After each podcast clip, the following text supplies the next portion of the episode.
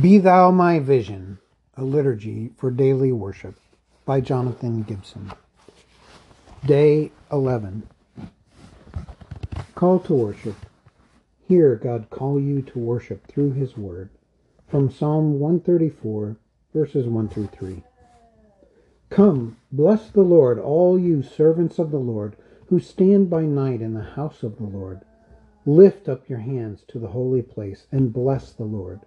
May the Lord bless you from Zion, he who made heaven and earth. Adoration. Pray this praise to God. A prayer from the Book of Common Prayer, 1662. Almighty God, Father of all mercies, as your unworthy servants, we give you most humble and heartfelt thanks for all your goodness and loving kindness to us and to all people. We bless you for our creation, preservation, and all the blessings of this life, but above all, for your precious love in the redemption of the world by our Lord Jesus Christ, for the means of grace and for the hope of glory. And we pray that you would give us that due sense of all your mercies that our hearts may be sincerely thankful, and that we may show forth your praise not only with our lips, but in our lives, by giving up ourselves to your service, and by walking before you in holiness and righteousness all our days, through Jesus Christ our Lord, to whom, with you and the Holy Spirit, be all honor and glory, world without end. Reading of the law.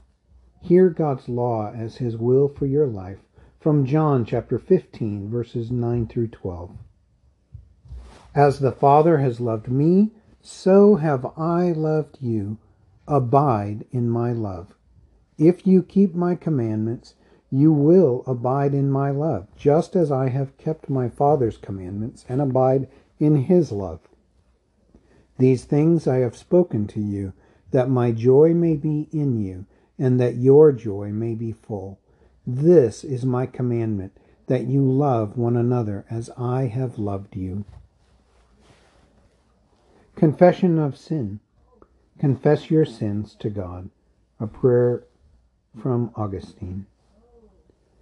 O Lord my God, light of the blind and strength of the weak, yes, also light of those that see and strength of the strong, hearken unto my soul and hear it crying out of the depths. Woe is me!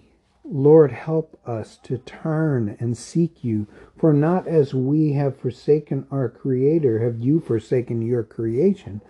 Let us turn and seek you, for we know you are here in our heart when we confess to you, when we cast ourselves upon you and weep in your bosom after all our rugged ways. And you gently wipe away our tears, and we weep the more for joy because you, Lord, not man of flesh and blood, but you, Lord, have who made us remake and comfort us. Amen. Assurance of pardon. Receive these words of comfort from God from 1 Timothy 1 verses 15 through 17. The saying is trustworthy and deserving of full acceptance that Christ Jesus came into the world to save sinners, of whom I am the foremost. But I received mercy for this reason, that in me, as the foremost, Jesus Christ might display his perfect patience as an example to those who were to believe in him for eternal life. To the King of the ages, immortal, invisible, the only God, be honor and glory forever and ever. Amen. Athanasian Creed, Part 2 Confess what you believe about the Christian faith. Whoever desires to be saved should above all hold to the Catholic faith. Anyone who does not keep it whole and unbroken will doubtless perish eternally. Now, this is the Catholic faith that we worship one God in Trinity, and the Trinity in unity, neither confounding their persons nor dividing the essence. The Father was neither made nor created nor begotten from anyone. The Son was neither made nor created, he was begotten from the Father alone. The Holy Spirit was neither made nor created nor begotten, he proceeds from the Father and the Son. Accordingly, there is one Father, not three fathers. There is one Son, not three sons. There is one Holy Spirit, not three Holy Spirits. None in this Trinity is before or after. None is greater or smaller. In their entirety, the three persons are co eternal and co equal with each other.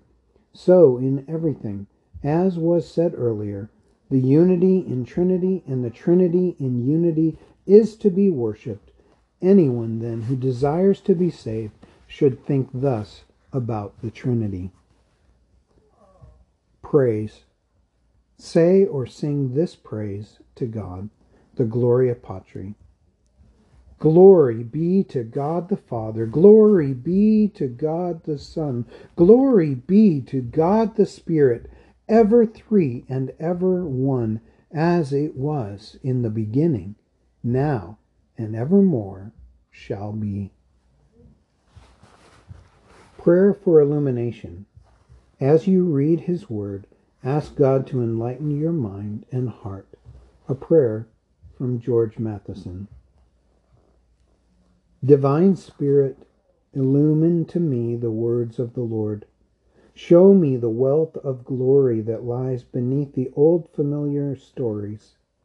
Teach me the depths of meaning hidden in the songs of Zion. Raise me to the heights of aspiration that is reached by the wings of the prophet. Lift me to the summit of faith that is trod by the feet of the apostle. Open my eyes that I may behold wondrous things out of your law. Amen. Prayer of intercession. As you make your requests to God, pray this prayer, a prayer from William Lowy. I pray, O God, pour out upon me your Holy Spirit, the Spirit of prayer, that I may ever love and desire to pray, being daily free to approach you with all confidence in the name of my Lord Jesus Christ, to bow before you in every time of need as a child well beloved. O most beloved Father, you who are really a father unto all your children, in heaven and on earth, grant that I may always lift up unto you holy hands without fear or doubt, and in full assurance that all my prayers and sighs which come from the heart are truly heard. Grant also that when my help delays, I shall be patient, not dictating to you either time or measure, but to wait and abide your own good time for you have pleasure in them that fear and put their trust in your mercy. Finally, O God, rule and remind me by your Holy Spirit that I may daily and frequently meditate upon the hour of my death and be momentarily prepared, while I pray sincerely for a blessed departure hence. Amen.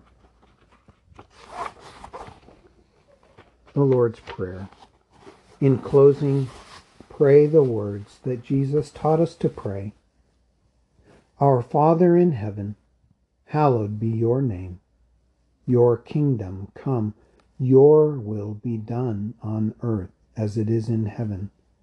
Give us this day our daily bread, and forgive us our debts as we forgive our debtors.